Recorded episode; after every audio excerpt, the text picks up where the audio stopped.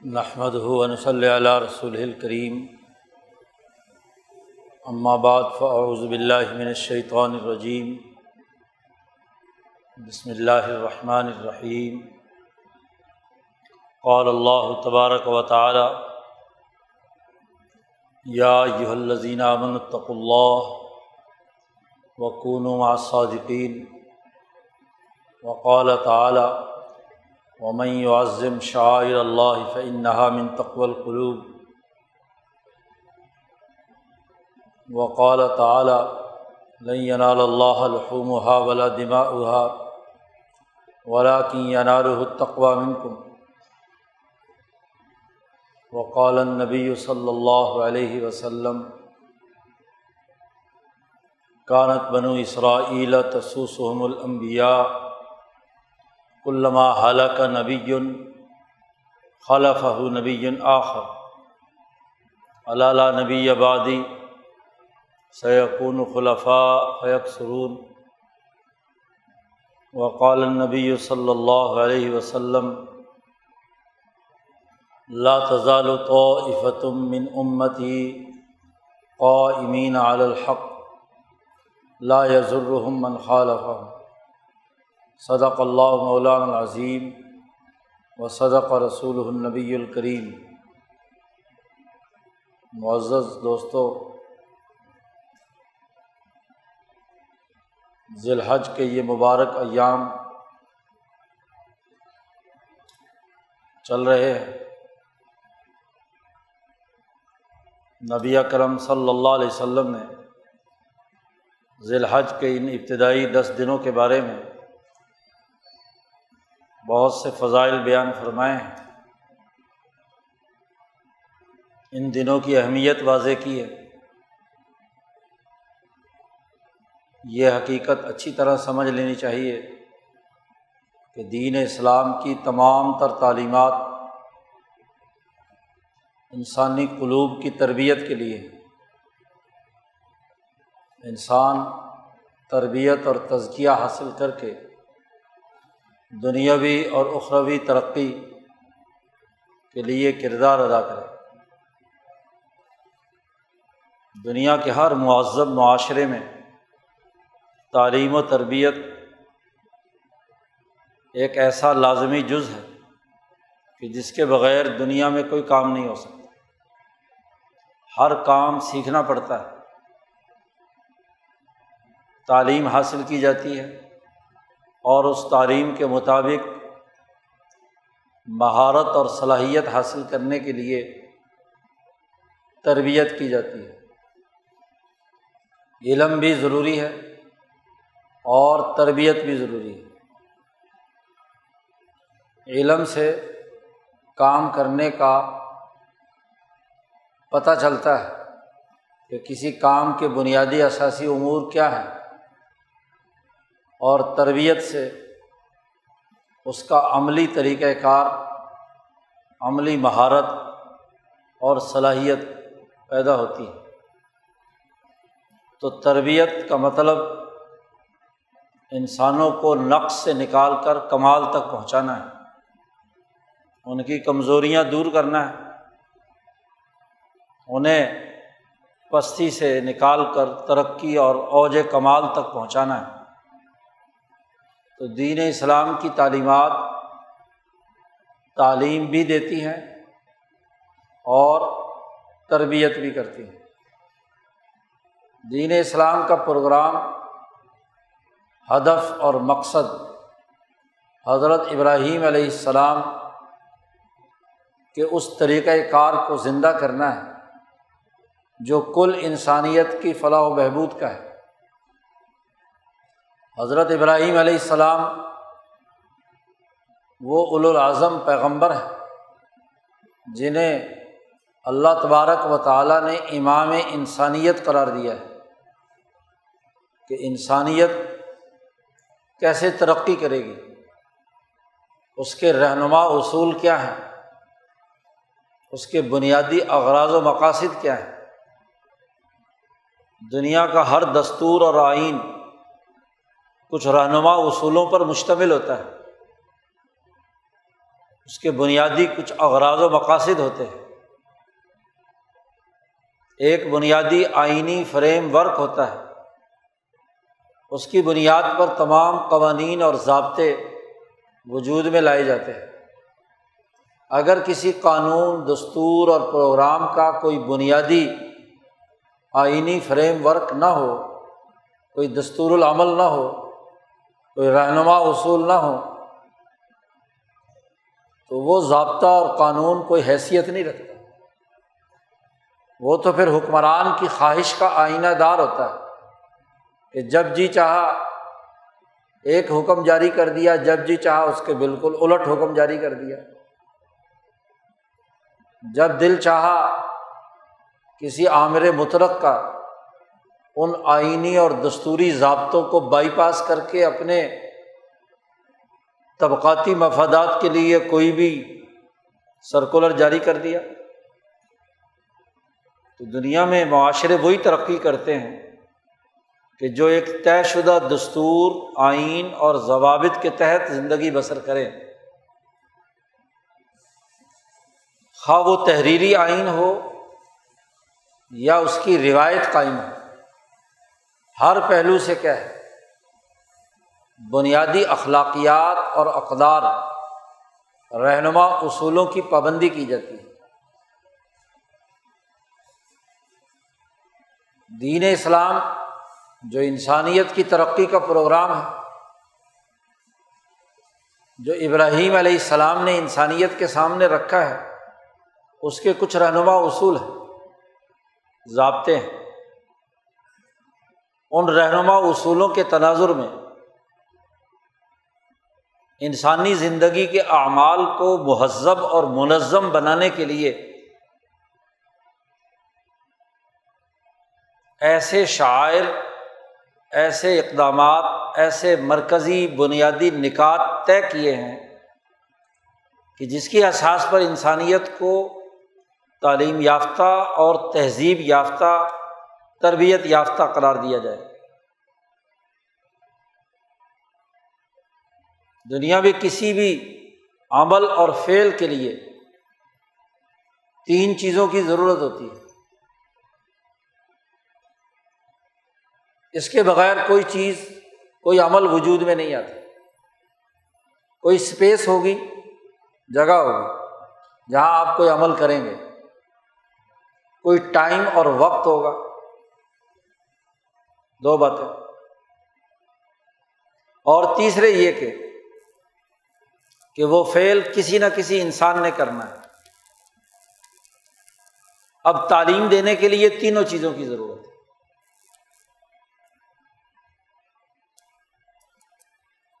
کہ جس میں ایک وقت بھی متعین ہو، ایک جگہ بھی متعین ہو، ایک تربیت اور تعلیم دینے والا بھی ہو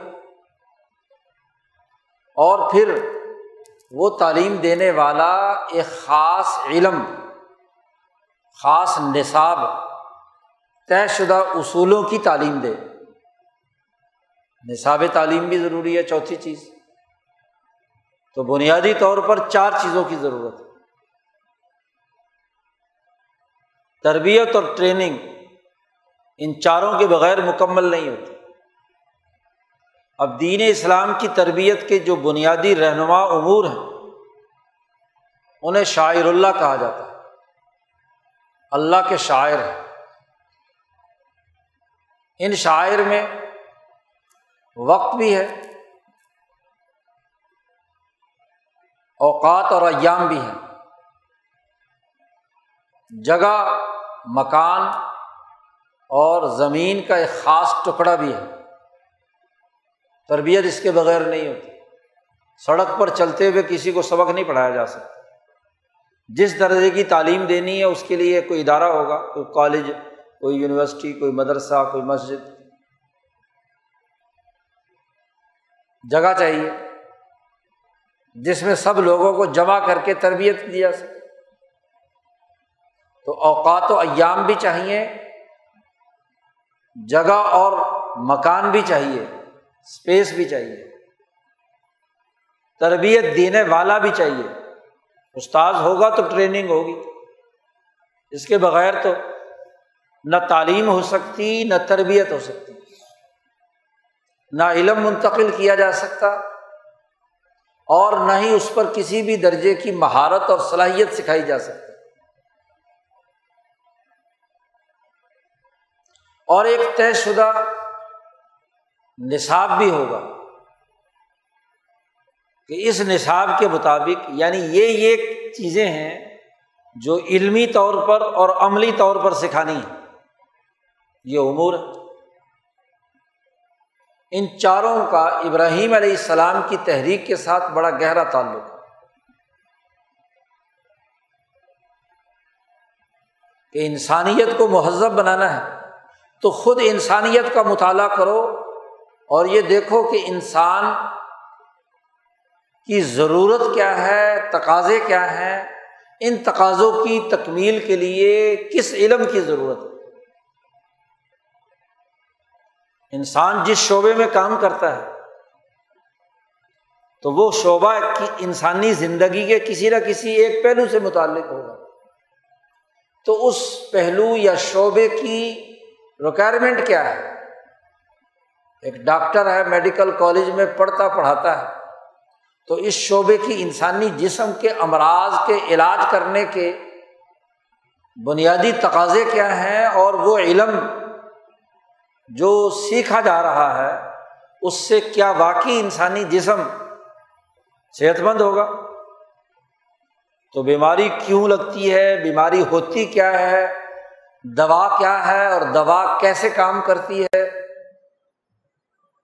اس کے لینے کا طریقۂ کار کیا ہے، وغیرہ وغیرہ وغیرہ۔ ایک انجینئرنگ یونیورسٹی میں پڑھنے والا نوجوان اس کے پیش نظر انسانی سماج کے اس متعلقہ شعبے سے متعلق، جس میں وہ داخل ہے۔ سول انجینئرنگ کر رہا ہے تو اس کے بنیادی امور کیا ہے الیکٹریکل انجینئر بن رہا ہے تو بجلی کے بنیادی اثاثی امور کیا ہے تو اس کا علم اور اس کی مہارت اس میں منتقل کی جائے گی۔ اب کل انسانیت کی فلاح دنیا اور آخرت میں کیسے ہو؟ یہ ہدف ہے دین اسلام کا۔ خواہ کوئی ڈاکٹر ہو، انجینئر ہو، پروفیسر ہو ہاں جی کاروباری ہو، تاجر ہو، کاشتکار ہو، وغیرہ وغیرہ صنعت کار ہو، اس انسان کی بحثیت انسان اپنے اپنے شعبے میں دنیا میں کامیابی کیسے ہے اور آخرت میں کامیابی کیسے ہے؟ کیونکہ میڈیکل سائنس تو صرف اس حد تک بحث کرتی ہے، جب تک زندہ ہے انسان، جس وقت روح پرواز کر گئی اور وہ خالی لاش پڑی ہوئی ہے، کوئی ڈاکٹر اس کا کوئی علاج نہیں کر سکتا۔ سول اسٹرکچر بنانے کی ضرورت اس وقت تک ہے جب وہ زندہ انسان ہے لاش ہے تو اس کو کسی کوٹھی، بنگلے، سڑک وغیرہ کی ضرورت نہیں ہے۔ بجلی کے تمام امور اس وقت تک ہیں جب تک انسان زندہ ہے۔ مر گیا، معاملہ ختم۔ یہ علوم وہ ہیں جو اس دنیا کی زندگی تک محدود ہے لیکن انسان صرف موت پر تو ختم نہیں ہو جاتا۔ انسان تو موت کے بعد اس کی زندگی کا ایک بڑا لمبا اور طویل عرصہ شروع ہونا ہے۔ تو وہاں کی کامیابی اور اس دنیا میں بھی کامیابی۔ صرف اس دنیا ہی کی نہیں اور نہ صرف آخرت ہی کی۔ بلکہ دونوں جگہ کی کامیابی، ربنا آتی نا دنیا حسنا و فل آخرات حسن دونوں کی کامیابی کا ہدف۔ اب دونوں کی کامیابی کے لیے لازمی اور ضروری ہے کہ وہ انسانی اثاثی امور متعین کیے جائیں، ان کی تعلیم دی جائے، اس پر تربیت دی جائے، اس کے مطابق مہارتیں اور صلاحیتیں ان کے اندر پیدا کی جائیں۔ یہ ہدف ہے امبیا علیہ السلام ابراہیم علیہ السلام سے لے کر حضرت محمد مصطفیٰ صلی اللہ علیہ وسلم تک تمام امبیا اب جب یہ ہدف ہے، تو اس ہدف کو پورا کرنے کے لیے اوقات و ایام انسانیت کی ترقی کے لیے، ٹریننگ کے لیے اوقات و ایام متعین کیے گئے۔ کہ کس وقت میں کن دنوں میں کون سا کام، کون سی ٹریننگ ہونی چاہیے؟ تعلیم اور تربیت کے لیے اوقات کا شیڈول جاری کرنا ضروری ہے۔ ہر وقت چوبیس گھنٹے تو پورا سال تو تعلیم اور تربیت نہیں ہو سکتی۔ اس کے لیے اوقات متعین ہونا چاہیے۔ تو روزانہ کے اوقات متعین کر دیے نمازوں کے مثلاً۔ ہفتہ وارانہ اوقات متعین کر دیے جمعہ کا دن، تعلیم و تربیت کے لیے۔ جمعے کا دن تعلیم کے لیے بھی ہے اور تربیت کے لیے بھی ہے۔ سکھانے کے لیے بھی ہے اور اس کی عملی مہارت کے لیے بھی ہے۔ اور پھر ایک سال بعد رمضان کے روزے، رمضان کا وقت، کیونکہ نماز ایک ایسا پریکٹیکل ہے کہ جو دن میں پانچ دفعہ ہو، تو اللہ کے ساتھ بھی تعلق اور دنیا کی کامیابی کا نظام بھی اس سے بہتر۔ اس سے بڑا اجتماع ہو تو ہفتہ وار ہونا چاہیے۔ اور اگر اس سے بھی بڑا اجتماع کرنا چاہیے تو رمضان اور حج کے ایام دونوں ایک دوسرے کے ساتھ جڑے ہوئے زکوٰۃ کی ادائیگی بھی ہے تو سال کے بعد۔ تو کچھ سالانہ شیڈول ہے اور کچھ ماہانہ ہے۔ کوئی ہفتہ وار ہے اور کوئی روزانہ ہے۔ تعلیم و تربیت کے یہ تمام مراحل ہیں۔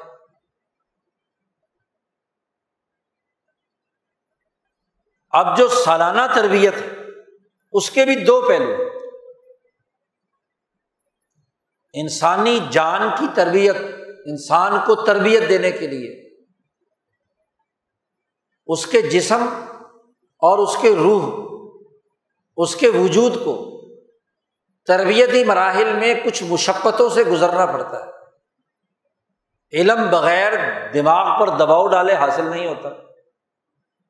اور کسی عملی کام کو سیکھنے کے لیے جسم خرچ کرنا پڑتا ہے، زور لگانا پڑتا ہے، محنت اور مشقت کرنی پڑتی ہے۔ اس کے بغیر تو دنیا میں کوئی مہارت حاصل نہیں ہو سکتی۔ گھر بیٹھے کون مہارت حاصل کر سکتا؟ حاصل بھی کر لے تو اسے کرنے کے لیے تو کام اس کے جسم کو کرنا ہے نا، ہاتھوں، پاؤں، جسم کو یہ کام کرنے۔ تو دو چیزیں چاہیے۔ جانی قربانی، مالی قربانی۔ مال بھی قربان کرے اور جان بھی قربان کرے۔ جان کو بھی مشقت میں ڈالے۔ تربیت اور تعلیم حاصل کرنے کے لیے پیسے بھی خرچ کرنے پڑتے ہیں۔ اور جسمانی مشقت بھی برداشت کرنی پڑتی۔ ہے دونوں چیزوں کے ملنے سے ہی انسان میں تربیت آتی ہے۔ تعلیم آتی ہے۔ تو وہ لوگ جو صاحب استطاعت ہیں، سال کے بعد ان پر لازم ہے کہ وہ مالی قربانی دیں زکوٰۃ کی صورت۔ زکوٰۃ ادا کریں۔ یہ قربانی ان کے لیے ہے جن کے پاس مال ہے۔ جن کے پاس مال نہیں ہے، ان کے لیے یہ قربانی ان کو فری تعلیم دی جائے گی۔ ان سے فیس وصول نہیں کی جائے گی تعلیم و تربیت کی۔ بلکہ الٹا اگر وہ ضرورت مند ہیں تو ان کو خود اجتماعی نظام ان کی ضرورت پوری کرے۔ وہ مالدار جن سے پیسے وصول کیے گئے ہیں، فیسیں وصول کی گئی ہیں، ان سے وہ پیسے لے کر ان پر کیا ہے؟ کمزوروں اور محتاجوں پر خرچ کیے جائیں۔ نبی کرم صلی اللہ علیہ وسلم نے معاذ ابن جبل کو یمن کا گورنر بنا کر بھیجا تو واضح ہدایت دی کہ تو خز و من اغنیا اہم و ترد و الا فقرا اہم کہ ان کے مالداروں سے مال لینا اور ان کے غریبوں پر خرچ کر دینا۔ ان کے کمزوروں پر ضعیفوں پر، ان کے فقراء پر۔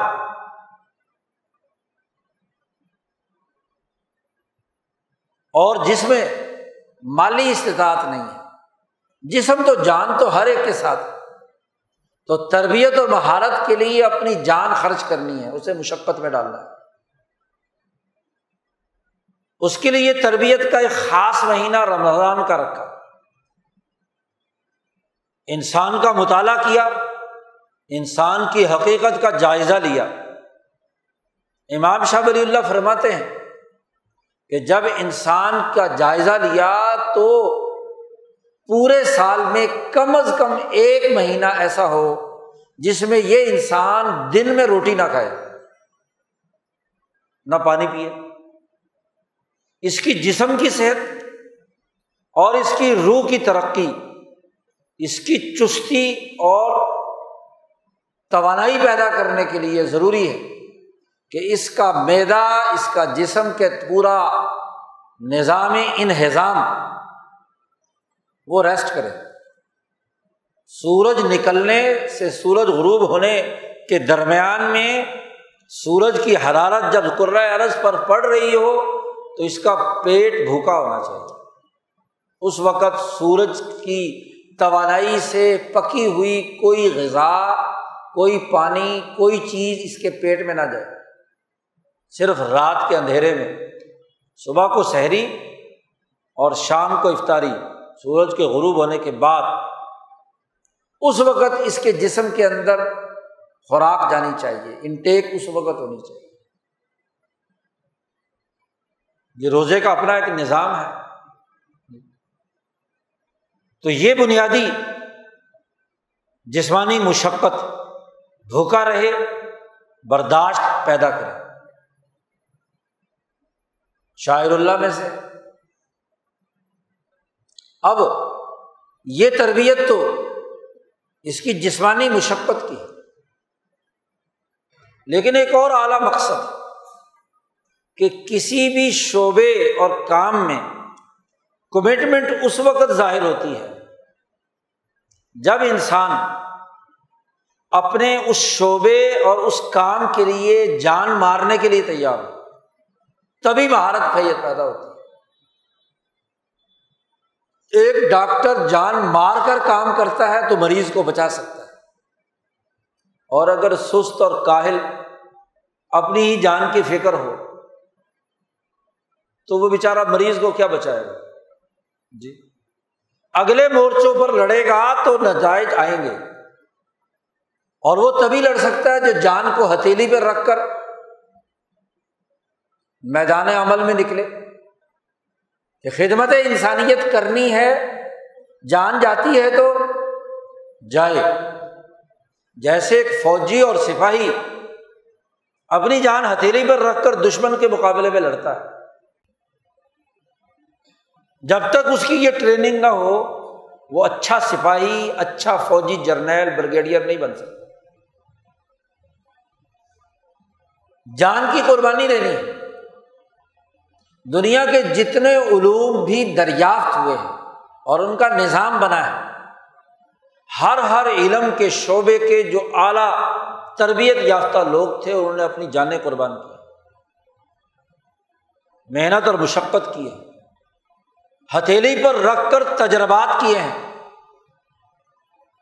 یہ مختلف دوائیوں کی جو پروونگ ہوئی ہے تو رضاکاروں نے اپنا آپ کو پیش کیا نا کہ یہ دوائی ہم پر لگا لو۔ اور دیکھو کہ کیا نتائج معلوم ہوں گے۔ تاکہ انسانیت کو اس مرض سے بچانے کے لیے اس دوا کے اثرات کا پتہ چل سکے۔ جان ہتھیلی پر رکھ کر موت بھی آ سکتی ہے۔ غلط اثر بھی ظاہر ہو سکتا ہے۔ اسی طرح ہر شعبے میں کیا سول انجینئرنگ کے شعبے میں انسانوں نے جان نے ہتھیلی پر رکھ کر اس شعبے کو کیا ہے، سینچا نہیں ہے؟ بجلی والے کرنٹ سے ہی ڈرتے رہے جان ہتھیلی پر رکھ کر کھمبے پہ چڑھتے ہیں۔ کام کرتے ہیں۔ تاروں سے کھیلتے ہیں۔ جان ہے نا؟ قربانی کا جذبہ۔ جان قربان کرنے کا جذبہ ہر شعبے کے لیے ضروری ہے۔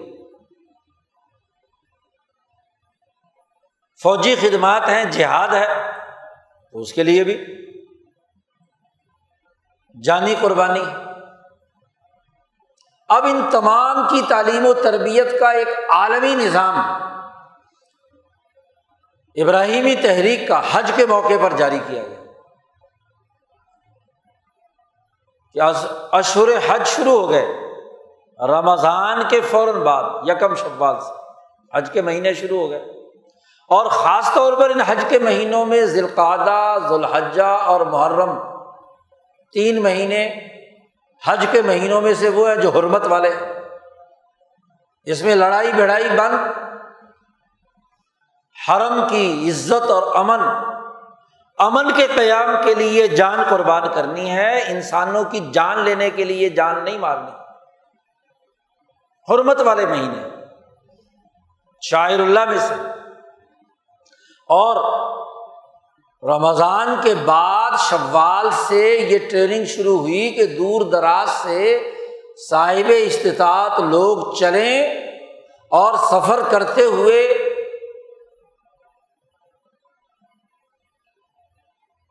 وہاں پہنچیں، جو تعلیم و تربیت کا مرکز ہے۔ گو اپنے اپنے علاقوں میں، وہ مسجدوں میں جمعہ بھی پڑھتے رہے، نمازیں بھی پڑھتے رہے، تعلیم و تربیت بھی سیکھتے رہے۔ لیکن ان مہینوں میں انہیں اپنا وطن چھوڑنا ہے، اپنی مسجد چھوڑنی ہے، اپنا جگہ چھوڑنی ہے اور وہ مسجد جس مرکز کے رخ پر بنی ہے، بیت اللہ الحرام، وہاں پہنچنا ہے۔ وہاں اجتماع عام ہوگا۔ حج قصد اور ارادے کو کہتے ہیں۔ یعنی بلند ارادوں اور ہمتوں کے ساتھ وہ اس بیت اللہ الحرام کے گرد دیوانہ وار طواف اور پھر دیگر شاعر صفا و مروا اور پھر مینا، مزدلفہ اور عرفات کے میدان میں چکر لگائے۔ اجتماع قائم کرے، اجتماع عام۔ کل انسانیت کا اجتماع۔ انسانیت کی ترقی کے لیے۔ اس اجتماع میں جائیں گے سب لوگ۔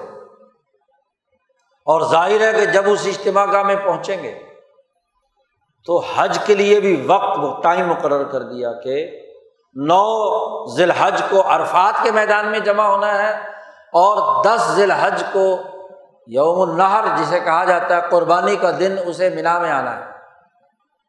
اور طواف کرنا ہے، وغیرہ وغیرہ۔ اب یہ جو دس دن شروع کے ہیں، یکم ذی الحج سے لے کر دس ذی الحج تک، یقینی طور پر دنیا بھر کے قافلے مکہ میں پہنچ چکے ہیں یا پہنچنے والے ہیں؟ مثلاً نبی اکرم صلی اللہ علیہ وسلم چار ذی الحج کو مدینہ منورہ سے مکہ مکرمہ پہنچ گئے۔ تو اگلے چھ دن آپ کا قیام کہاں ہے؟ حرم میں۔ تو حرم میں یا تو داخل ہو چکے ہیں یا حرم تک پہنچ چکے ہیں۔ تو بڑا اجتماع ہے۔ اور اس اجتماع کا مقصد امام شاہ ولی اللہ فرماتے ہیں کہ پوری دنیا میں اپنے دین کے بنیادی فکر اور نظریے کے غلبے کا اعلان ہے۔ کھڑے کھوٹے کی پہچان۔ شاہ صاحب فرماتے ہیں کہ جیسے دنیا بھر کی حکومتیں اپنا سالانہ اجتماع کرتی ہیں۔ خواب یوم آزادی ہو، یوم جمہوریہ ہو، یوم دستوریہ ہو، وغیرہ وغیرہ۔ اس اجتماع کا مقصد یہ ہوتا ہے کہ اس ریاست اور مملکت اور وہاں نافذ آئین اور دستور کی عظمت اور اس کی اتھارٹی تمام لوگوں کے سامنے رکھی جائے۔ اور چونکہ سال بعد ایک نئی نسل جوان ہو کر نئے میدان میں آ چکی ہوتی ہے، اور سال بھر میں انسان اپنی زندگی کے ایک اہم ترین مرحلے کو طے کر لیتا ہے۔ تو ہر نئی آنے والی نسل جو نئی ماحول کے اندر پرورش پا رہی ہے تو اس کے سامنے اس ملک اور ریاست کی عظمت، اس کے قانون اور دستور کی اہمیت، اس پر لیکچر، گفتگو، خطابات وغیرہ وغیرہ، اس کی فوجی اور عسکری طاقت اور قوت کا اظہار کیا گیا۔ اس کی اجتماعیت قائم کی رکھتی ہے تو شاہ صاحب کہتے ہیں دنیا کی ہر قوم یہ کرتی ہے۔ تو جب امام انسانیت ابراہیم علیہ السلام نے یہ پروگرام جاری کیا، تو کل انسانیت کا بھی تو ایک اجتماع ہونا چاہیے نا بین الاقوامی، کہ تمام اقوام عالم، ان کے مسلمان جو اس نظریے کو ماننے والے ہیں، ٹریننگ انہیں کی ہوگی نا، ٹریننگ کے لیے وہاں آئے۔ دو آدمیوں کی ٹریننگ اور ایک ہزار آدمیوں کی ٹریننگ میں زمین آسمان کا فرق۔ وہاں سیکھنے، سمجھنے کا موقع زیادہ ملتا ہے۔ اور اگر ایک لاکھ آدمی ہو، تو وہاں اور زیادہ۔ کیوں؟ کہ دنیا بھر کی اقوام گفتگو کرنے والے، کاروبار کرنے والے، مختلف پیشوں سے تعلق رکھنے والے، دنیا بھر کے افراد جمع ہیں تو کتنا تجربہ ہوگا؟ معلومات ہوں گی۔ تبادلہ افکار بھی ہوگا، تبادلہ ازکار بھی ہوگا، تبادلہ اموال بھی ہوگا، اور ایک دوسرے کے قریب رہنے سے ایک دوسرے کے اخلاق اور عادات اور اعمال کا تبادلہ بھی ہوگا۔ پھر جس میں جس عمل کی کوئی کوتاہی ہوگی تو اجتماعی عام میں رہنے سے اس کا بھی پتہ چل جائے اور جو نرگسیت پسند، تنہائی پسند، انفرادیت پسند ہے، ان کا بھی امتحان ہوگا۔ کہ ایک چھوٹی سی صاف ستھری مسجد میں چار رکاتے امام کے سامنے، سکون کے ساتھ پڑھنے اور ایک لاکھ کے مجمے میں جہاں ایک دوسرے سے لوگ مل رہے ہیں، ٹکرا رہے ہیں، تو ایسے وقت میں بھی تمہارے اندر ہاں جی حضور کی کیفیت رہے گی۔ ذات باری تعالیٰ سے تعلق کا عمل رہے گا۔ پھر مختلف لوگ مل رہے ہیں مختلف مزاجوں کے۔ کسی کا ایک وقت مزاج ہے، دوسرے تو مزاج ٹکرائیں تو کیا تمہارے اندر برداشت کی طاقت ہے کہ تم دوسرے انسان کو برداشت کر سکو؟ صرف اپنی چھوٹی سی مسجد یا اپنے گھر یا اپنے ماحول کے اندر جہاں اپنی نسل، اپنی قوم یا اپنے ہی ماننے والے ہاں جی شاگرد یا مرید موجود ہیں، تو وہاں تو چونکہ سب لوگ واہ واہ ڈونگرے برسا رہے ہیں، اس لیے وہاں تو سارے بات مان لیں گے۔ لیکن ایک ایسے اجتماع میں جو کوئی کسی کو نہیں جانتا اور ان کی جسمانی لباس کی شناخت بھی بدل گئی۔ ہر آدمی اپنے اپنے کپڑے اتارے، اپنی اپنی ہاں جی پہننے کے لباس اور شناختیں اتارے۔ مالدار ہو یا غریب ہو، دو سفید کپڑوں پر ہاں جی احرام باندھے، ایک جیسے۔ اندر سے انسان تو ایک جیسے ہی ہے نا۔ تو لباس بھی ایک جیسا، کسی کو کسی پر کوئی فضیلت حاصل نہیں۔ ظاہری کوئی شناخت نہیں۔ تو کیا آپ وہاں ایک غریب آدمی کی کوئی غلط حرکت کو برداشت کرنے کے لیے تیار ہے کہ نہیں؟ اس لیے کہا گیا کہ وہاں نہ تو جھگڑا کرنا ہے، نہ دنگا فساد کرنا ہے، نہ گالی گلوچ کرنا ہے۔ ہاں جی بد امنی پیدا نہیں کرنی، امن کے ساتھ رہنا ہے۔ تو برداشت کی طاقت اور قوت بھی ہے نا۔ تعلیم کے ساتھ تربیت کا مطلب یہ ہوتا ہے۔ کہ آپ اپنی ٹیم کے تمام افراد کو برداشت کرنے اور ان کے ساتھ کوپریشن کرنے کے لیے تیار ہیں یا اپنی دنیا میں مگن ہے اپنی اتھارٹی بنوانے کے لیے ہر وقت لگے ہوئے تو جب تک کسی بھی شعبے میں ٹیم ورک نہ ہو اور اپنے تمام پوری ٹیم کی عزت و احترام نہ ہو، تو تربیت حاصل نہیں ہوتی۔ تو یہ تربیت کا عمل ہے۔ اب جان قربان کرنی ہے۔ تو ابراہیم علیہ السلام کی سنت، اسماعیل علیہ السلام کی سنت کیا ہے؟ کہ اعلیٰ مقاصد کے لیے جان بھی دینی پڑے تو ذبح ہونے کے لیے بھی تیار۔ اصل تو اس مہینے میں انسان قربانی کر کے اپنے آپ کو قربان کرنے کے جذبے کا اظہار کرتے ہیں اس بات کو سمجھنے کے لیے اس حقیقت کا جاننا ضروری ہے کہ انسان جسم اور روح دونوں کا مجموعہ ہے۔ اس کا جسم حیوانی خصلتیں رکھتا ہے۔ اس کے اندر حیوانیت بہیمیت اسی لیے حیوانوں کی طرح کھاتا ہے، پیتا ہے، رہتا ہے، سوتا ہے۔ حیوانی اثرات اس میں ظاہر ہے جیسے باقی مخلوق جانوروں میں سے، گائے، بیل، بھینس، بندر، جیسے وہ کھاتے پیتے ہیں، جیسے وہ حرکتیں کرتے ہیں، یہ بھی کرتا ہے۔ اور اس کے اندر ایک روح ہے جو ملکی قوت، اللہ کی طرف سے جو امر ربی کے طور پر اس کے وجود میں آئی ہے۔ ان دونوں کے باہمی ملاپ سے انسان بنا ہے۔ اب انسان کو دنیا میں کامیاب ہونا ہے تو اپنی حیوانی خواہشات کو کنٹرول کرنا ہوگا۔ ایک طالب علم پڑھنے کے لیے آتا ہے، کالج، یونیورسٹی میں داخل ہوتا ہے، تو ماں باپ کا کھانا پینا، اپنے گھر کی سہولتیں ہاں جی وہاں کی تمام آسانیاں اور آسائش چھوڑ کر بیچارے کو یہاں کیا ہے، دور دراز کے علاقے میں ہوٹلوں کی روٹی کھا کے، میس کی روٹی کھا کے، کوئی ادھر ادھر سے کر کرا کے ہاں جی اس کو گزارا کرنا پڑتا ہے تو اپنی خواہشات کنٹرول کرنی پڑتی ہیں نا۔ جی تو چاہتا ہے کہ اپنے گھر میں لمبی تان کر سوئے بس۔ کوئی کام نہ کرنا پڑے۔ لیکن ایک اعلیٰ ہدف ہے تو تربیت کے لیے ساری چیزوں کو چھوڑ کر آتا ہے۔ بھوک بھی لگی ہوئی اور کلاس چل رہی ہو۔ لیکچر ہو رہا ہو اور بڑا اہم ہو۔ تو بھوک برداشت کر کے بیٹھا رہے گا کہ نہیں؟ اور اگر روٹی کا غلبہ ہو گیا اور وہاں سے نکلے اور انارکلی میں سیر سپاٹے کیے، کھانا پیا، کھابا کھایا، تو لیکچر تو چلا گیا نا۔ ایک اہم ٹریننگ تو مس ہو گئی۔ تو وہ کیا ترقی کرے گا؟ تو اسے قربانی دینی ہے۔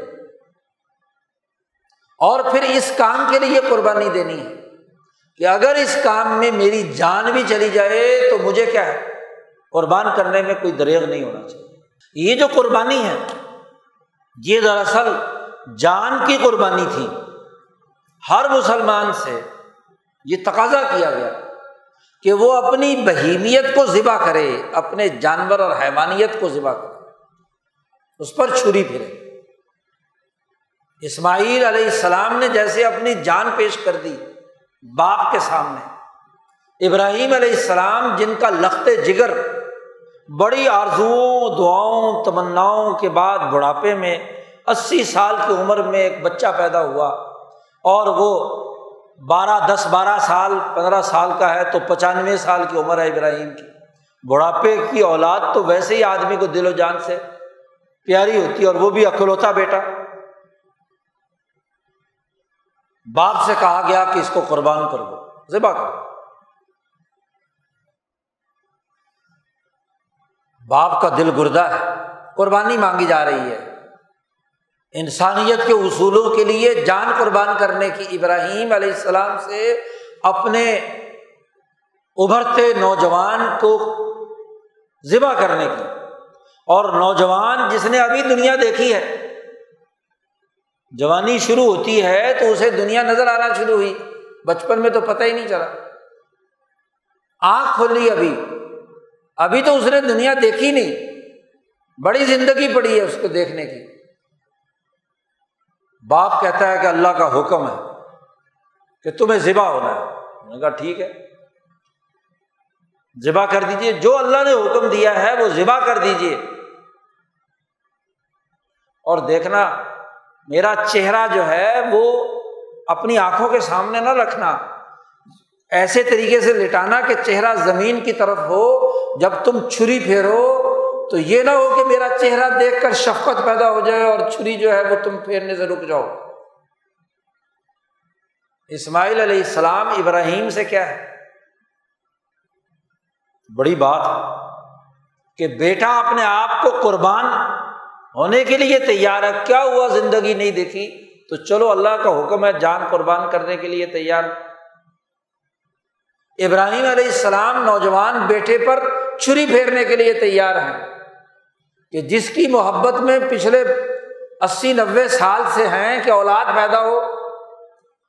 سال دو سال اولاد نہ پیدا ہو نا شادی کے بعد تو پھر دیکھنے والی حالت ہوتی ہے۔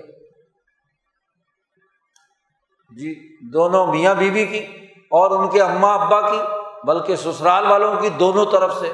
بس جی فلانے کے پاس جائیں گے تویز کرو، وہ کرو، ڈاکٹروں کے پاس، حکیموں کے پاس، پتہ نہیں کیا کیا کچھ کرتے رہیں۔ تو بڑی اہم بات، جان کی قربانی۔ اور جب اعلیٰ ترین درجے پہ دونوں کا اخلاص ظاہر ہو گیا اور چھری پھیرنا شروع کر دی، تو اللہ نے کہا، بس قربانی دے دی تم نے۔ قربانی قبول ہو گئی اس کی جگہ پر جانور، حیوانیت وہ مینڈھا جو ابراہیم کے قلب کے اندر حیوانیت کی صورت اور اسماعیل کے وجود کے اندر جو حیوانیت کی صورت میں ہے، اس کو لا کر ابراہیم علیہ السلام کے سامنے رکھ دیا۔ خاص طور پر اسماعیل کی حیوانیت۔ کیونکہ اسماعیل کی زندگی تو بڑی پڑی ہے نا، ابھی تو تربیتی مرحلہ شروع ہوا ہے۔ تو حیوانیت تو موجود ہے، ابراہیم علیہ السلام تو اس سے پہلے بھی آزمائے جا چکے ہیں۔ بھائی ابتلا ابراہیم رب بکلمات ہوں ان کی جوانی کا امتحان تو وہ تھا جب باپ کے سامنے کھڑے ہو کر کہا تھا کہ ان کے سامنے سجدہ کرتے ہو۔ ان کی بہیمیت تو اس وقت بھی کٹ گئی تھی۔ جب گھر جو بھرا پورا شہر، ریاست اور حکومت کو ٹھوکر مار کر ابراہیم جب وہاں سے مہاجر بن کر قال انی مہاجر الا ربی، کہہ کر عراق سے روانہ ہو گئے کنان کی طرف۔ تو اس وقت بھی بہیمی خواہشات پر انہوں نے چوری پھیری۔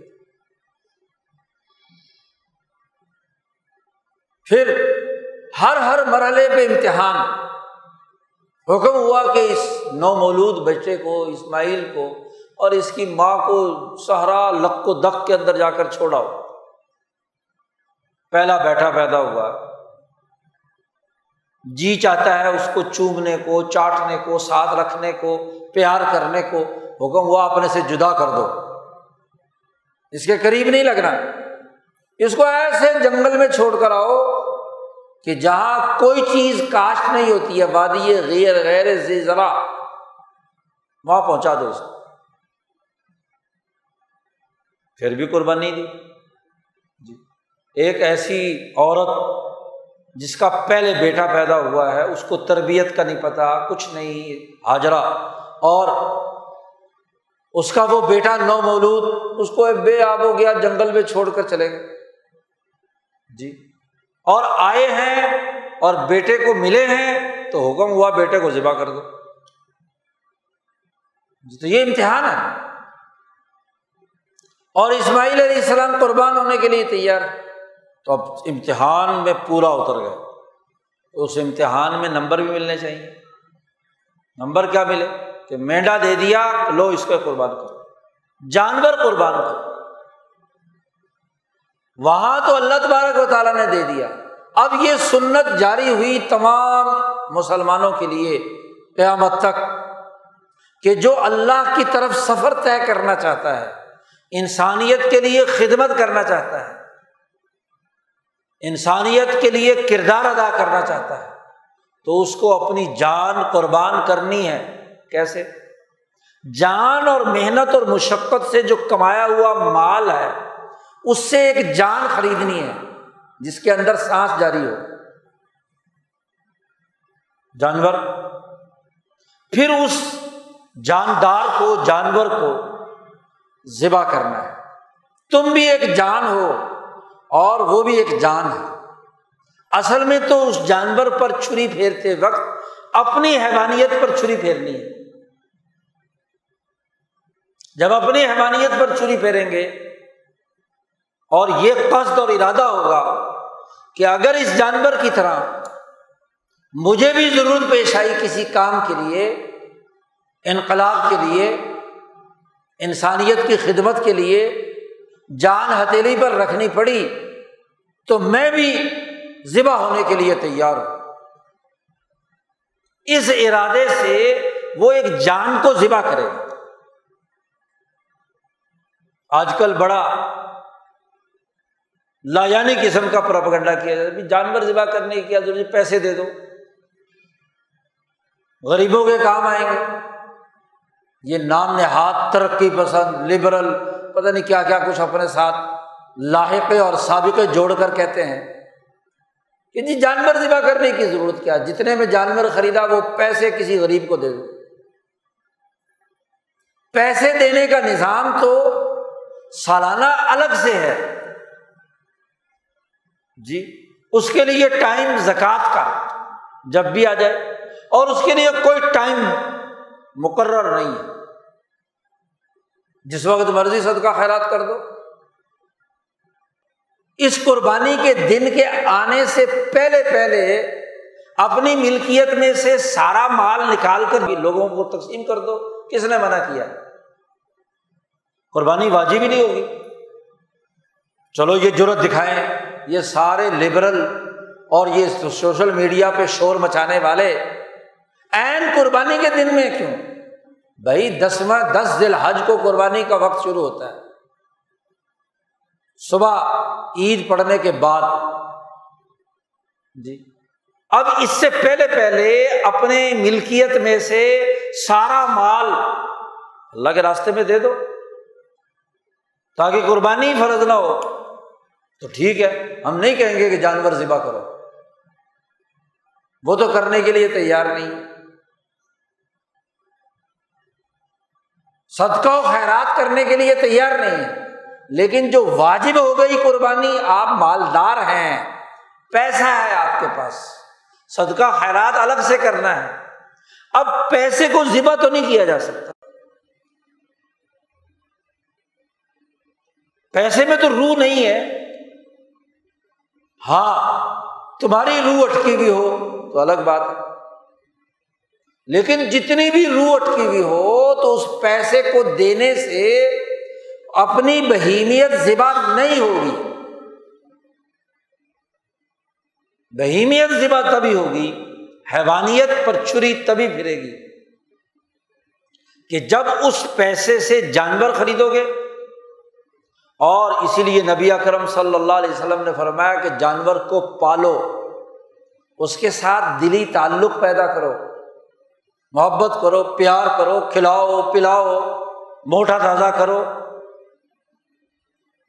تو ایک دلی تعلق ہو جائے گا اور جب اس پر چھری پھرے گی تو دل پر بھی پھرے گی کہ نہیں؟ جب دل پر پھرے گی تو حیوانیت ٹوٹے گی۔ اور ملکیت پیدا ہوگی اس کے لیے تین دن مقرر کر دیے۔ شیڈول جاری ہو چکا ہے۔ ابراہیم علیہ السلام کے زمانے سے۔ کہ ان تین دنوں میں مسلمان صاحب استطاعت کو اپنی حیوانیت ذبح کرنے کے لیے اپنے مال سے خریدا ہوا جانور، اسے ذبح کر اور چونکہ یہ اربوں کے یہاں تو جانور پالتے تھے نا، اونٹ پالے، تو ظاہر ہے جو بچہ خود اسے چرا کر، پال کر بڑا کیا، بکریاں پالی، گائے پالی، بھینس پالی، تو دو سال تک، دو سال کا جانور ہوگا نا، گائے، بھینس اور بکرا اور بھیڑ ہے، تو اس کی بھی ایک خاص عمر مقرر کر دی۔ اتنی مدت تک آپ کے ریوڑ میں ایک اچھا جانور پلا ہوا رہا۔ اور چرواہے کو اپنے ان جانوروں کے ساتھ بڑا تعلق ہوتا ہے۔ خاص طور پر جو پٹھورا بڑا اچھا سا ہو، خوبصورت ہو، تو جان ہوتی ہے اس میں۔ تو ان اربوں کو کہا کہ دیکھو تمہاری جو جان ہے نا، یہ مال، اس کو ذبح کرنا ہے تم۔ عمدہ ترین۔ اس لیے نبی کرم صلی اللہ علیہ وسلم نے فرمایا سمن کم اپنی جو قربانیاں ہیں ان کو موڑا تازہ کرو۔ کیوں؟ کہ یہی جو ہے قیامت کے دن تمہیں جنت تک پہنچانے کی سواریاں ہیں۔ یہ تمہاری متایا ہے سواری ہیں جن پر چڑھ کر تم نے سفر طے کرنا ہے۔ تو لولی، لنگڑی بہنگی کن کٹی کھر کٹی ہاں جی وہ اگر تم نے ذبح کی بیمار تو جو خود نہیں چل سکتی تو اس کے اوپر چڑھ کر تم جنت میں کیسے جاؤ؟ اچھا جانور منتخب کرو اور اسے ذبح کرو۔ تو جانور ذبح کرنا ضروری ہے۔ یہ انتہائی بےحدہ اور فضول بات ہے کہ مال کیوں نہیں خرچ کر دیتے؟ مال خرچ کرنے کے لیے ان تین دنوں کے علاوہ تین سو باسٹھ دن ہیں۔ اس میں خرچ کرو، کس نے منع کیا؟ دنیا کے ہر ڈسپلن میں جن کاموں کے لیے جو شیڈول طے ہو جائے، اس کے مطابق کام ہوتا ہے۔ اس سے ہٹ کر تھوڑا ہی ہوتا ہے۔ ان خاص دنوں میں جانور کا ذبح کرنا لازمی اور ضروری تاکہ حیوانیت ٹوٹے بہیمیت ختم ہو۔ مال کی محبت انسان کو جانور بناتی ہے۔ اور مال کا جب اطلاق کیا جاتا تھا، تو سب سے پہلے تو جانور پر کیا جاتا تھا۔ اربوں کے یہاں سونا، چاندی پیسے ویسے نہیں ہوتے تھے۔ مال کسے کہتے تھے؟ جانور کو۔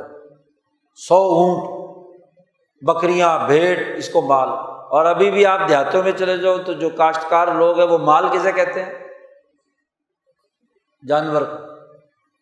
جس کے پاس کتنی بھینسیں ہیں، کتنی گائیاں ہیں، کتنی۔ یہ شہری بابو تو بےچارے چونکہ شہر میں اب گائے، بیل، بھینس رکھنا منع کر دیا، ورنہ تو یہ بھی مال جہاں سے اٹھ کر آئے ہیں، تو یہ بھی تو چاہتے ہیں نا کہ جی دودھ خالص پئیں اسی لیے شہر سے ساری بھینسیں، گائیاں، اونٹ نکال کر ہاں جی ڈبے کا دودھ پلا رہے ہیں۔ پتا نہیں وہ صحیح بھی ہے، غلط تو مال اصل میں کیا ہے؟ جانور۔ انسان کی فطرت ہے کہ وہ جانور پالتا ہے اپنے لیے، تو جسے پالا ہے اسے ذبح کرنا ہے۔ یہ تو سرمایہ داری نظام کے زمانے میں زر کی اہمیت بنیادی ہو گئی۔ اور وہ زر بھی غائب ہو گیا، اس کی جگہ پر ایک کرنسی نوٹ جو ہے کہ حامل حاضہ کو مطالبہ پر ادا کیا جائے گا کاغذ پکڑا دیا۔ اس کے پیچھے نہ سونا ہے، نہ چاندی ہے، نہ کوئی دوسری چیزیں۔ اور زر تو ویسے بھی تبادلہ اشیا کے لیے واسطہ ہے۔ وہ خود کوئی مقصد نہیں۔ اصل چیز جنس ہے۔ اور اجناس میں سب سے اہم ترین جو چیز ہے وہ جانور ہے۔ قیمتی بھی وہی ہے۔ اس لیے اسے ذبح کرنے کا حکم دیا۔ تو جانور ہی ذبح کر کے قربانی ہوگی۔ اس قربانی کے پیسے غریبوں میں بانٹنے کا جو پرپگنڈا کرتے ہیں، اس کی نہ کوئی عقلی دلیل ہے، نہ کوئی نقلی دلیل۔ کوئی منطق نہیں۔ فضول بات۔ پھر مسلمان اس نے اپنی ملکی قوت کو مضبوط بنا کر دنیا اور آخرت دونوں کا سفر طے کرنا ہے۔ اور ملکی قوت تبھی مضبوط ہوگی کہ جب اس کی بہیمیت اور حیوانیت ٹوٹے گی۔ ہر دین کی عبادت، انسان کی بہیمیت کو کمزور کرنے اور اس کی ملکیت کو مضبوط کرنے کے لیے، تاکہ بہیمیت مہذب ہو ڈسپلن میں آئے۔ وہ حد سے تجاوز کر کے بہت زیادہ کھانے، پینے، تعیشات میں مبتلا ہونے، لوٹ مار کرنے کی حالت میں نہ آئے۔ اب یہ مقصد جانور کے ذبح کیے بغیر حاصل نہیں ہو سکتا۔ اس لیے اس کو شاعر میں سے قرار دیا۔ اور اللہ پاک نے فرمایا شاعر اللہ من تقول قلوب کہ جو لوگ اللہ کے شاعر کی عظمت دل میں رکھتے ہیں، جس نے یہ کام کیا تو گویا کہ دلوں کا تقوا اور دلوں کا ادب ان کے اندر پیدا ہو گیا۔ وہ تربیت یافتہ ہو گئے، مہذب بن گئے۔ تو اس تربیت کے لیے جو شیڈول جاری کیا گیا، وقت مقرر کیا گیا، جو جگہ مقرر کی گئی ہے، اس کی پابندی ضروری ہے۔ پھر یہ جو دس دن کے فضائل آئے ہیں، امام بخاری یہ روایت بیان کرتے ہیں کہ نبی اکرم صلی اللہ علیہ وسلم نے ارشاد فرمایا کہ تین سو پینسٹھ دنوں میں کوئی دن اللہ کو اتنا زیادہ محبوب نہیں ہے جتنے یہ دس دن ان میں کیا ہوا عمل؟ اللہ کو سب سے زیادہ محبوب ہے۔ صحابہ نے پوچھا، یا رسول اللہ، کیا جہاد والے دن یا جہاد والے عمل سے بھی زیادہ اونچا عمل ہے؟ نے فرمایا ہاں جہاد فی سبیل اللہ سے بھی زیادہ افضل ہے۔ ان دنوں کے کیے ہوئے اعمال سوائے اس مجاہد کے کہ جو جہاد کے لیے نکلا، جان، مال قربان کی اور شہید ہو گیا، واپس نہیں آیا۔ جو واپس آیا غازی بن کر فتح حاصل کر کے کامیاب ہو کر اس سے زیادہ افضل ہے۔ وہ آدمی جو ان دس دنوں میں حج کے ان اعلی مقاصد کے اجتماع میں شریک ہوا۔ اصل تو یہ چیز ہے، کیونکہ جہاد یا کتال فی ذاتی ہی اچھا نہیں ہے۔ بندے مارنا کوئی اچھی بات ہے۔ وہ غلبہ دین کے لیے یا انسانیت کی ترقی کے راستے کی رکاوٹوں کو دور کرنے کے لیے۔ اسی لیے جہاد فی سبیل اللہ یا قتال فی سبیل اللہ حسن الغیر ہی ہے۔ ایک غلبہ دین کے مقصد یا انسانیت کی کامیابی کا ایک ذریعہ ہے کہ انسانیت ظلم کے ماحول میں تھی تو ظالم سے انسانیت کو رہا دلانے کے لیے مجبوراً اس ظالم کو راستے سے۔ تو گجا جہاد تو ایک آپریشن ہے تو آپریشن کوئی فیس آتی ہی تو مقصد نہیں کہ بلا وجہ جا کر آپریشن شروع کر دے۔ کسی مقصد کے لیے۔ اس کی افضلیت تو صرف اس درجے کی۔ اور یہ جو حج کا اجتماع ہے جو دین کے بین الاقوامی غلبے، اس کی سیاسی طاقت اور قوت کے اظہار، اور اس اجتماع میں شرکت سے اس کی طاقت اور قوت کو دنیا میں غالب کرنے کے حوالے سے یہ اجتماع ہو رہا ہے۔ اور تربیت اور ٹریننگ کا اجتماع ہے اور ٹریننگ بھی کس کی؟ امن کی۔ حج حرم جو ہے وہ امن کی جگہ ہے۔ تو امن انسانیت کی ٹریننگ کے جو ایام ہیں وہ زیادہ افضل ہوں گے ان ایام سے جن ایام میں انسانیت کے ایک ظالم حصے کو راستے سے ہٹایا جائے گا۔ کیونکہ اصل مقصد اس جہاد کا بھی یہ ہے کہ انسانیت امن سے ہو۔ تو ایسی تربیت کے ایام، اسی لیے کہا کہ اس دن میں اگر کسی نے روزہ رکھا تربیت کے لیے، اپنی تربیت فرض واجب نہیں ہے۔ صرف اپنی روح کو مضبوط بنانے، اپنی حیوانیت کی طاقت اور قوت کو کمزور بنانے، اپنے آپ کو مہذب بنانے کے لیے تو وہ روزہ باقی دنوں کے روزے کے مقابلے میں زیادہ افضل اور زیادہ اجر کا مستحق ہے کیونکہ اجتماع میں رہتے ہوئے روزہ رکھا۔ حج کے اجتماع میں جہاں مصیبت ہے، مشقت ہے، دور دراز کا سفر ہے، فرض تو نہیں ہے، لیکن کسی نے اپنی ٹریننگ کے لیے اس طویل سفر میں، سفر کی حالت میں ہاں جی وہاں کے تمام طواف اور باقی تمام اعمال کے ساتھ ساتھ روزہ بھی رکھا تو یہ روزہ باقی تمام ایام کے روزے سے زیادہ طاقتور زیادہ تربیت یافتہ تربیت پیدا کرنے کا ذریعہ۔ اسی طرح ان ایام میں اپنی تربیت کے لیے اللہ کے نام کی سربلندی کے ازکار پڑھے۔ تیسرا کلمہ پڑھا درست شریف پڑھا استفار پڑھا اور کوئی نیکی کے اعمال کیے، انسانیت پر مال خرچ کیا، تو ان کا اجر و ثواب باقی تین سو۔ جی پچپن دنوں کے مقابلے میں ان دس دنوں میں کیا ہے زیادہ؟ کیونکہ یہ ایک اجتماع میں کام ہے۔ اور اصل فضیلت تو ان حاجیوں کے لیے ہے ان دس دنوں میں۔ باقی لوگوں کو تو ان کی اتباع میں ہے کہ اگر ایک آدمی صاحب استطاعت نہیں ہے، وہ وہاں نہیں پہنچ پایا۔ اور یہاں اپنے دل میں اس ٹریننگ کیمپ اور اس حج کی حالت کو اپنے اوپر طاری کرتا ہے، ان کی مشابت اختیار کرتا ہے۔ تو ضرور جس کا دل اس اجتماع کے ساتھ جڑا ہوا ہے، حرم کے ساتھ جڑا ہوا ہے،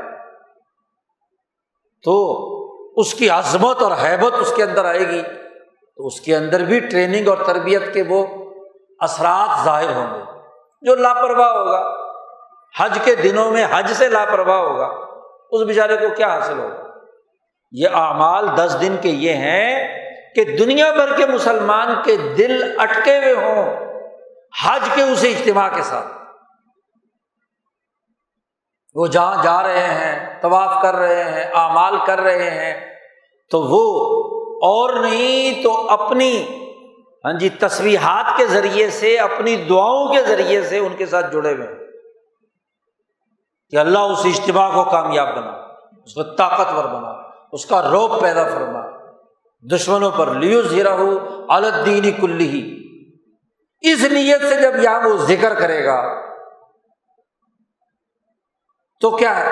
نتائج ظاہر ہوں جیسا کہ امام شاہ ولی اللہ دہلوی نے فرمایا، پچھلے سے پچھلے جمعے میں غالباً میں نے ذکر کیا تھا، اس حدیث کا، جس میں نبی اکرم صلی اللہ علیہ وسلم نے فرمایا کہ جب بندہ میرا ذکر تنہائی میں کرتا ہے، تو میں بھی اپنے دل میں یاد کر لیتا ہوں۔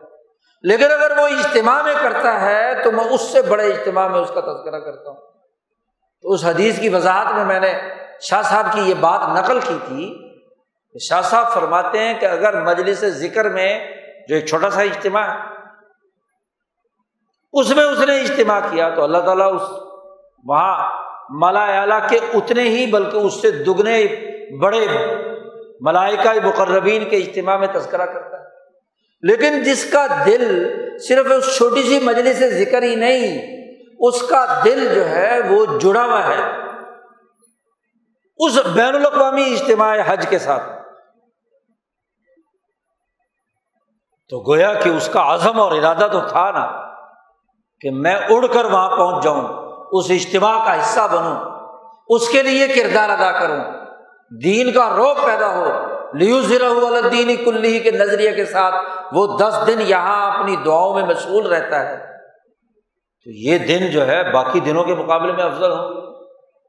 اب حدیث تو یہ لوگ پڑھ لیتے ہیں، ہمارے عام طور پر وائزین لیکن اس کی جو مقاصد اور اہداف اب وہ کہتے ہیں، یہاں بغیر کسی نظریے کے جی جس نے اتنی تصویر پڑھ لی جتنے اتنے روزے رکھ لیے اتنے فلاں، وہ جہاد فی سبیل اللہ سے بھی اچھا ہے۔ بھائی، جہاد فی سبیل اللہ سے اچھا تو تب ہوگا کہ جب وہ اس کا نظریہ بلند ہو، اس اجتماع کے ساتھ جڑے گا، وہ دین کے بین الاقوامی غلبے کا نظریہ رکھے گا۔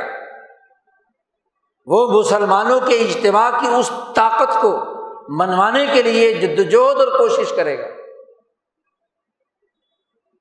کیونکہ انمال اعمال بن نیات نیت کس درجے کی ہے؟ ذاتی فائدے کی، بیوی بچوں کی، خاندان کی، اپنے مریدوں اور اپنے شاگردوں کی، اپنے ہاں جی شہر کی، اپنے ملک کی، یا کل انسانیت کی۔ تو جس درجے کی نیت ہوگی، اس کے مطابق عمل ہوگا۔ تو جب عمل کا دار و مدار نیت پر ہے اور یہاں بیٹھ کر اس کی نیت حرم کے نظریے کو غالب کرنے کی ہے، ابراہیمی تحریک کو غالب کرنے کی ہے، حج کے مقاصد و اہداف کو غالب کرنے کی ہے، تو اس کی نیت کا بھی ایک عمل ہے نا۔ نیت فعل القلب ہے۔ قلب کا فعل ہے۔ جو حاجی وہاں گیا ہے، اس نے تو فعل الجسم بھی کیا اور فعل القلب بھی کیا۔ نیت کی حج کا ارادہ کر کے گیا۔ اور آج تو عجیب تماشا ہے کہ دنیا بھر کے انسانوں سے کہہ دیا کہ جی حج کرنے نہ ہو۔ میچ دیکھنے کے لیے فٹ بال کا برطانیہ چلے جا سکتے ہیں۔ اور وہاں لاکھوں کروڑوں کا مجمع جمع ہو سکتا ہے۔ ان کو نہ کرونا ہوتا ہے، نہ ان کو کوئی وائرس پکڑتا ہے، نہ ان کو کوئی بیماری لاحق ہوتی ہے۔ کہاں بیماری لاحق ہوتی ہے؟ یہ ایسی بیماری ہے کہ جس بیماری کے پیچھے ہاں جی حرم، مسجدیں اور اجتماعات مسلمانی روکنا ہے۔ دنیا بھر کے انسانوں پر پابندی لگا دیجیے تم حج کرنے نہیں آئے گی تمہاری وجہ سے کیا ہوگا؟ کورونا پھیلے گا۔ وہ جو چھ سو سینما گھر کھولے ہیں، سعودی عرب میں وہاں کھچا کھچ مرد اور عورت بھرے ہوئے ہیں، تو وہاں کورونا نہیں آتا۔ اور وہ جو حرم ہے چھ چھ فٹ کے فاصلے پر کیا ہے؟ لوگوں کو کھڑا کر دیا، وہاں کورونا آ جائے۔ عجیب تماشا ہے۔ جو تربیت کے دس دن تھے، ان کی اجتماعیت کے دس دن تھے، انسانوں کے وہاں پہنچنے کے دس دن تھے، اس پر پابندی لگا دی۔ یہ غلبہ دین ہے یہ مغلوبیت دین کی سب سے بدترین مثال ہے۔ صرف ایک دن میں سعودی عرب کے لوگوں کو انہوں نے حج کے لیے کہا کہ جی حج ہوں گے۔ ایک دن میں پانچ لاکھ درخواستیں ایسے لوگوں کی وہاں پہنچی ہیں کہ جنہوں نے اس سے پہلے حج نہیں کیا اور سعودی عرب میں رہتے ہیں اور جنہوں نے ان کی پابندیاں یعنی ویکسین بھی لگوائی ہوئی ہے۔ ان کا ٹیسٹ بھی کلیئر ہے۔ پانچ لاکھ آدمی۔ بھائی جب ٹیسٹ کلیئر ہے، ویکسین لگوائی ہوئی ہے، تمہارے سارے ایس او پیز انہوں نے پورے کیے ہوئے ہیں، تو ان پانچ لاکھ کو وہاں حج کرنے کیوں نہیں دے رہے؟ کہتے نہیں جی صرف ساٹھ ہزار آئیں گے۔ جی۔ عجب بات۔ بھائی جو غلبہ دین کا اجتماع عام تھا، اس کو روک دیا تم نے۔ انسانیت کے اس بڑے اجتماع کو۔ اور پھر وہ اجتماع جس نے بیک آواز پکارنا تھا کہ لبیک اللہ لبیک، لا شریک الگ لبیک۔ اللہ کی سربلندی کے لیے۔ اللہ سے تعلق کے لیے جنہوں نے اعلان کرنا تھا، ان پر پابندی ہے۔ اور کرکٹ کھیلو ہاں جی اور ہاں جی فٹ بال کھیلو، گیند ادھر سے ادھر مارو، ادھر سے ادھر مارو، وہاں لاکھوں کا اجتماع ہو جائے تو کوئی حرج نہیں۔ یہ ہے وہ شیطنت جس نے اس وقت اس دنیا کو جکڑا ہوا ہے۔ تو وہ جو دس دن دوسری جگہ پر بھی بیٹھے ہوئے ہیں، اگر وہ اس اعظم اور ارادے سے کہیں کہ اس دجالی شیطنت کو ٹوٹنا ہے اور دین کے اور اللہ کے نام کی سربلندی کے ساتھ ہم یہاں بیٹھے ہوئے حرم کے نظریے سے جڑے ہوئے اللہ کے گھر کے ساتھ جڑے ہوئے اس کی عظمت اور اس کی حیبت و جلال اور اس کے پیغام کے ساتھ جڑے ہوئے ہیں۔ اس کا پیغام جو قربانی کرنے کا تھا۔ جو اپنی بہیمیت کو ذبح کرنے کا تھا، اس کا پیغام جو انسانیت کی خدمت کا تھا، اس کا پیغام جو امن کا تھا، اس کا پیغام جو عدل کا تھا، ہم اس نظریے کے ساتھ جڑے ہوئے ہیں۔ تو آج اگر جسم وہاں لے جانے پر پابندی ہے، تو آج اپنی روح کو اس کے ساتھ جوڑنے کی ضرورت ہے۔